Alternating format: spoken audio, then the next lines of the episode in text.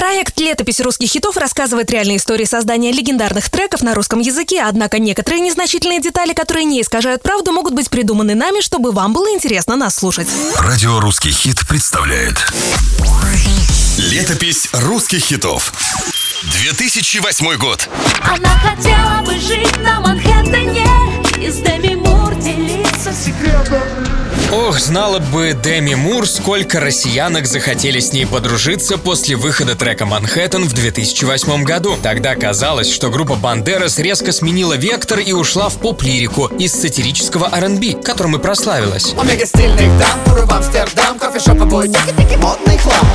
Но на самом деле песня «Манхэттен» лежала в готовом видео продюсера коллектива Александра Дулова еще за пару лет до официального релиза. Однако он, как грамотный музыкальный менеджер, решил трек приберечь. Дулов к тому времени уже понял – хитами разбрасываться нельзя, ведь у группы Банд'Эрос был непростой старт, хотя все участники коллектива были заряжены на успех. Ну, разве что Батишта изначально немного сомневался. Он, кстати, примкнул к бенду последним.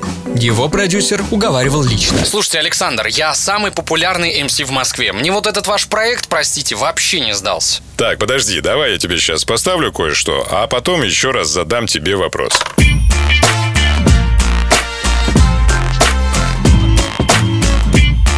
А вот теперь спрошу еще раз. Хочешь ли ты быть с нами? Это просто офигеть! Где подписать контракт?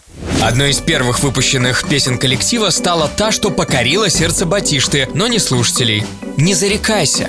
Не зарекайся.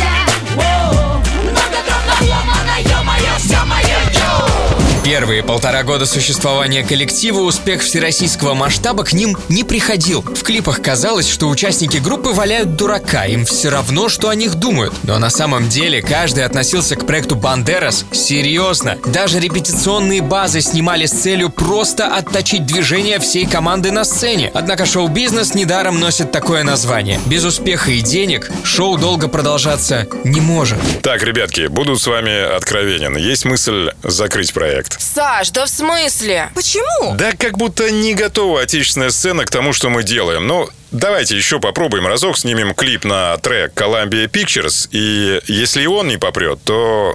Я не знаю. Этот последний шанс обернулся для группы народной любовью. В две тысячи шестом от Камчатки до Калининграда все пели это. Columbia Pictures не представляет, как хорошо мне с тобой бывает.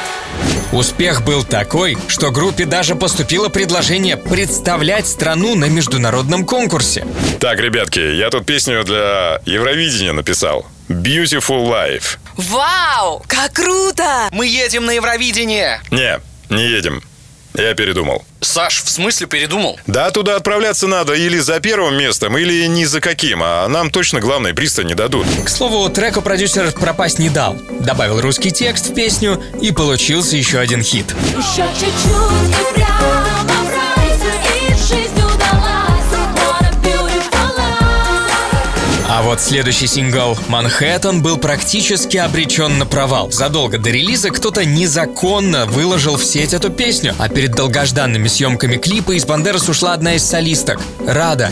Саш, ты точно уверен, что песню стоит выпускать? Да слушай, то, что ее кто-то слил, это вообще ерунда. Интернет до сих пор не у каждого есть в доме, а вот трек... крутой. Еще и ненавязчиво представим в клипе нашу новую девочку Таню. В общем, просто доверьтесь мне. И чуйка продюсера не подвела. «Манхэттен» надолго обеспечил группе Банд'Эрос первые места в чартах. Каждый радиоведущий, скажу вам по секрету, с особым трепетом ждал в этой песне фразу «А он просто диджей на радио». Ну и, конечно, многие россиянки, которые раньше были озабочены обычными проблемами, ну, как ребенка в садик пристроить или где курицу подешевле купить, отвлеклись от этого всего и стали грезить о красивой жизни в престижном районе Нью-Йорка. Кстати, вот уже пятнадцать лет, как об этом мечтают.